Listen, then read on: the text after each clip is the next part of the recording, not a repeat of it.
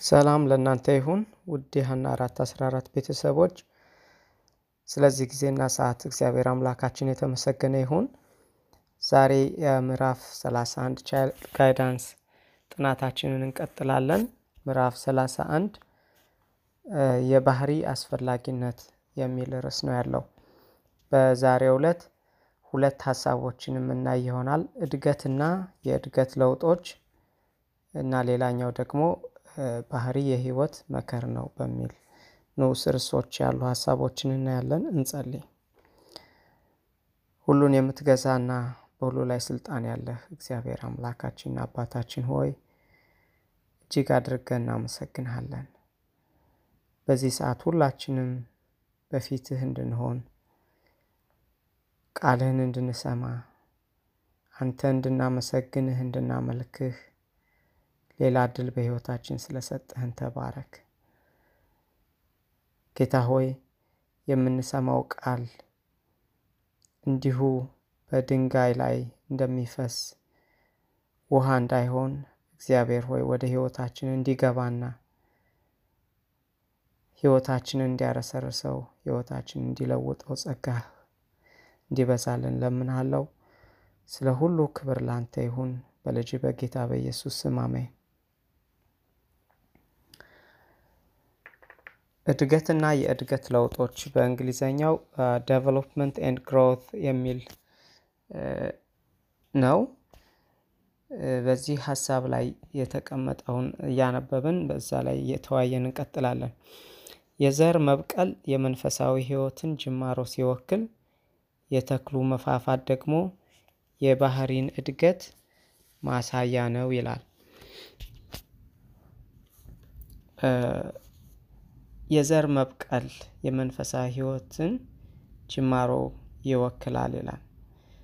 ጌታ ኢየሱስ ክርስቶስ በዮሐንስ 12 24 ላይ ሲናገር እውነት እላችኋለሁ የስንዴ ቅንጣት መሬት ላይ ወድቃ ካልሞተች ብቻዋን ትቀራለች፣ ብትሞት ግን ብዙ ፍሬ ታፈራለች ብሎ የተናገረውን ቃል ያስታውሰኛል። እንግዲህ ዘር ካልሞተ ሊበቅል አይችልም።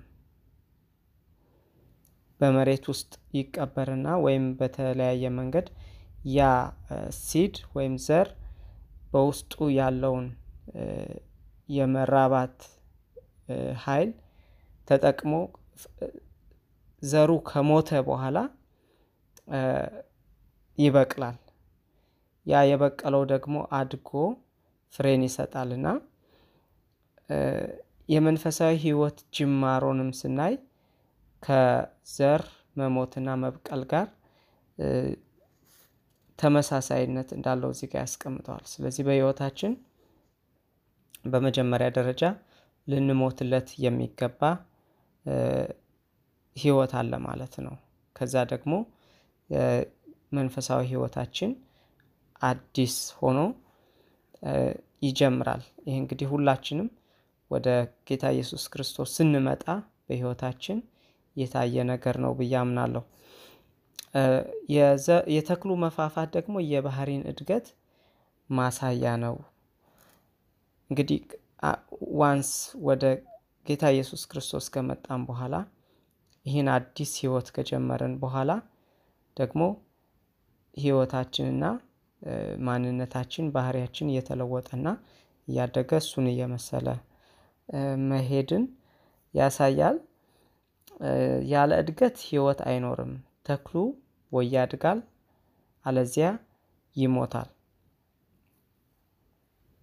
እድገት ያስፈልጋል። አንድ ነገር እያደገ ካልሆነ ወይም ወደፊት እየሄደ ካልሆነ ወደኋላ እየሄደ ነው ማለት ነው። ወይም ወደ ተክሉ ምሳሌ ስናመጣው እያንዳንዱ ተክል ያድጋል እስከሚሞት ድረስ ማደግን ባቆመ ሰዓት ግን ይሞታል ማለት ነው። በመንፈሳዊ ህይወታችንም ቢሆን ማደግን ልናቆም አይገባም። ሁልጊዜ ማደግ እንዳለብን በዕብራውያን ምዕራፍ አምስት አስራ አንድ ላይ ተጠቅሶ እናገኛለን። ምንድን ነው የሚለው ዕብራውያን አምስት አስራ አንድ ላይ ስለዚህ ጉዳይ የምንናገረው ብዙ ነገር አለ፣ ነገር ግን ለመማር ዳተኛ ስለሆናችሁ ለማስረዳት አስቸጋሪ ነው። በዚህ ጊዜ አስተማሪዎች ልትሆኑ ሲገባችሁ ገና የእግዚአብሔርን ቃል የመጀመሪያ ትምህርት የሚያስተምራችሁ ሰው ያስፈልጋችኋል። የሚያስፈልጋችሁም ጠንካራ ምግብ ሳይሆን ወተት ነው። ቁጥር 13 ወተት የሚጋት ሁሉ ሕፃን ስለሆነ ከጽድቅ ትምህርት ጋር ገና አልተዋወቀም። ጠንካራ ምግብ ግን መልካሙን ከክፉ ለመለየት ራሳቸውን ላስለመዱ ለበሰሉ ሰዎች ነው ይላል። ስለዚህ ማደግ አስፈላጊ እንደሆነ መለወጥ አስፈላጊ እንደሆነ እንዲሁ አንድ የጌታ ኢየሱስ ክርስቶስን ስንቀበልበት በነበርነው ማንነታችን የምንቆይ ሳይሆን ሁል ጊዜ እያደግን እየተለወጥን መሄድ እንዳለብን እዚህ ጋር ያስረዳናል። የተክሉ እድገት በጸጥታና በዓይን የማይታይ ነገር የማይታይ ነገር ግን ዘላቂ እንደሆነ ሁሉ የባህሪ እድገትም እንደዚያው ነው። እንግዲህ አስቸጋሪ የነበረው ባህሪያችን ወይም ጸባያችን እና ማንነታችን ያው ቀስ በቀስ ከኛ እየተወገደ ደግሞ የክርስቶስን የሚመስለው መልካሙ አመል መልካሙ ማንነት በእኛ ሕይወት እየተተከለ እየተተከለ ይሄዳል ማለት ነው። እንግዲህ ድንጋዩን ልብ ከእናንተ አስወግዳለሁ ስጋ ልብን እሰጣችኋለሁ ብሎ መጽሐፍ ቅዱስ እንደሚለው ያ ጠንካራ የነበረው እኔነት የሞላበት በጣም ግትር የነበረው እየተወገደ ቀስ በቀስ ጌታ ኢየሱስ ክርስቶስን የሚመስለው ማንነት በሕይወታችን እየተተከለ ይሄዳል። ይሄ ግን እንዲሁ በራሳችን ሊሆን የሚችል ነገር አይደለም።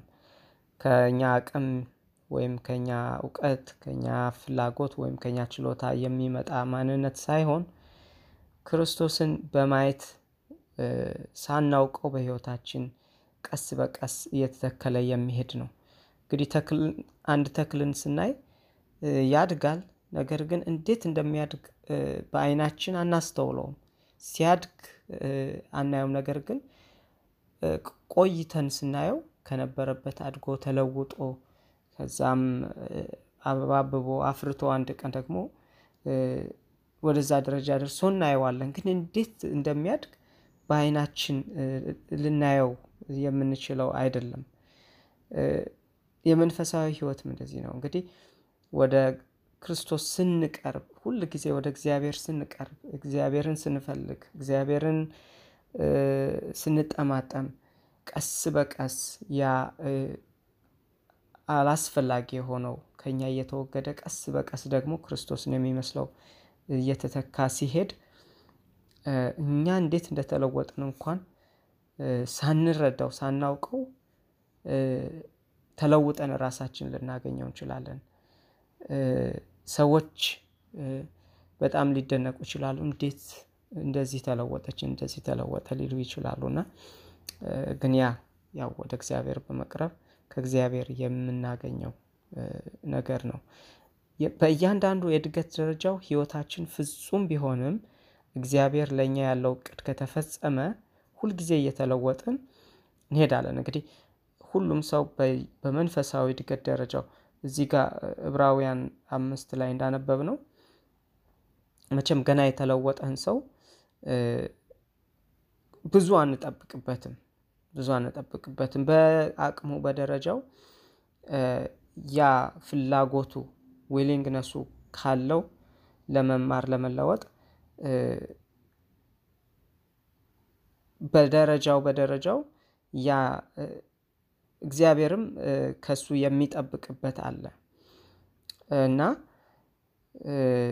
ነገር ግን የእግዚአብሔር እቅድ በሕይወታችን አንድ ቦታ ላይ ቆመን እንድንቀር ሳይሆን ሁል ጊዜ እየተለወጥን እንድንሄድ ነው። ከክብር ወደ ክብር ከእድገት ወደ እድገት ወደ ክርስቶስ ሙላት ደርሰን እስክንሞላ ድረስ ነው የእግዚአብሔር ሀሳብ ለእኛና የእግዚአብሔር ፈቃድ ሁል ጊዜ የተለወጥን እንድንሄድ ነው። ሌላኛው ሀሳብ ደግሞ የህይወት መከር ነው ይላል። ያው ስለ ባህሪ ነው የሚያወራው እና ባህሪ የህይወት መከር ሲሆን ለዚህ ዓለምም ሆነ ለመጪው የሚሆን መዳረሻን ይወስናል። እንግዲህ ስለ መከር በምናስብበት ጊዜ አንድ ሰው እንዲሁ ተነስቶ አንድ ቀን መከርን ለመሰብሰብ አይሄድም። መጀመሪያ መሬቱን ያርሳል ያለሰልሳል ያስተካክላል ይዘራል። ለዘሩ የሚያስፈልገውን ማዳበሪያ ይጨምርበታል። ከዛ ይኮተኩተዋል አረሙን ያርማል። ብዙ ነገር ካደረገ በኋላ ነው በመከር ወቅት መከር ጠብቆ የሚሄደው። እና ባህሪንም ስናየው የህይወት መከር ነው ይላል። የህይወት መከር ነው። እንዲሁ በአንድ ሌሊት ተነስተን ልናገኘው የምንችለው ነገርም አይደለም። እንዲሁ ደግሞ ምንም ሳንሰራ ተኝተን ኖረን መከርን ለመሰብሰብ እንደማንወጣ ሁሉ ባህሪያችን ላይ ሳንሰራ ለመለወጥ ሳንጥር ፍላጎትን ሳናሳይ እንዲሁ ባህሪያችን ተለውጦ እናገኛለን ብለን ማሰብም ሞኝነት ነው ማለት ነው። ስለዚህ የባህሪ የህይወት መከር ሲሆን ለዚህ አለም ሆኖ ለመጪው የሚሆን መዳረሻን ይወስናል ይሄን ሀሳብ ባለፉት ክፍሎች በደንብ አይተነዋል። መከሩ የተዘራው ዘር መባዛት ነው። ማንኛውም ዘር እንደራሱ አይነት ፍሬ ያፈራል። እንግዲህ መከሩ የተዘራው ዘር የተዘራውም ዘር ነው እኛ በቆሎ ከዘራን ያው በቆሎ ነው እንዲያፈራ የምንጠብቀው እንጂ ጤፍ እንዲያፈራ አንጠብቅም ወይም ማንጎ ዘርተን ብርቱካን ለመሰብሰብ እንደማንጠብቀው ሁሉ ማለት ነው። ማንኛውም ዘር እንደራሱ አይነት ፍሬ ያፈራል። የምንወዳቸው የባህሪያት አይነቶችም እንዲሁ ናቸው። ራስ ወዳድነት ራስን ማፍቀር በራስ መተማመን በራስ መመራት ራሳቸውን መልሰው ይወልዳሉ መጨረሻቸውን ብልሹነትና ጥፋት ነው። ገላትያ ስድስት ስምንት ላይ ምን ይላል? በገዛ ስጋው የሚዘራ ከስጋ መበስበስን ያጭዳልና በመንፈስ ግን የሚዘራው ከመንፈስ የዘላለምን ህይወት ያጭዳል ይላል። ፍቅር ደግነትና ርህራሄ ደግሞ የማይጠፋ መከር የሆነውን በረከትን ያፈራሉ። ለዚህ በስጋ የምንዘራ ከሆነ ከዛ ከዘራነው ከስጋ ደግሞ መበስበስን እናጭዳለን። ነገር ግን በመንፈስ የምንዘራ ከሆነ ከመንፈስ ደግሞ የዘላለምን ህይወት እንሰበስባለን ማለት ነው። ስለዚህ መከሩ የሚወሰነው አንድ በሚዘራው ዘር ነው። ሁለት ደግሞ ለዘሩ በሚደረገው ጥንቃቄ ስለዚህ በአንድ ሌሊት ተነስተን መከር ለመሰብሰብ እንደማንወጣ ባህሪያችንም የእግዚአብሔር የሆነውን በፈቃደኝነት በህይወታችን እንዲዘራ ስንፈቅድና ያንን ደግሞ በህይወታችን እንዲያድግ ሁል ጊዜ ያንን የሚመግበውን ነገር ያንን የሚያሳድገውን ነገር ስንሰጠው ጸሎትን ስንሰጠው ቃልን ስንሰጠው ከቅዱሳን ወንድሞች ጋር በሚደረገው ህብረት ውስጥ ስንሳተፍ የተለያዩ ነገሮችን ስናደርግ በዛ ደግሞ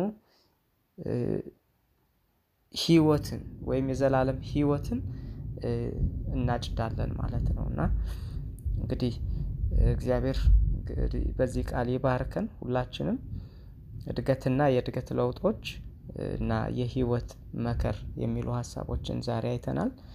እንደ እግዚአብሔር ፈቃድ ደግሞ የቀረውን ነገ እንጨርሳለን ብዬ አስባለሁ። ከዛሬ ጀምሮ ደግሞ ጥያቄ ያላችሁ ወይም ሀሳብ ያላችሁ ተሳተፉ ጥያቄም በውስጥ መስመርም ልትልኩልኝ ትችላላችሁ ወይም ለፕሮግራሙ አስተባባሪዎች ልትልኩ ትችላላችሁ።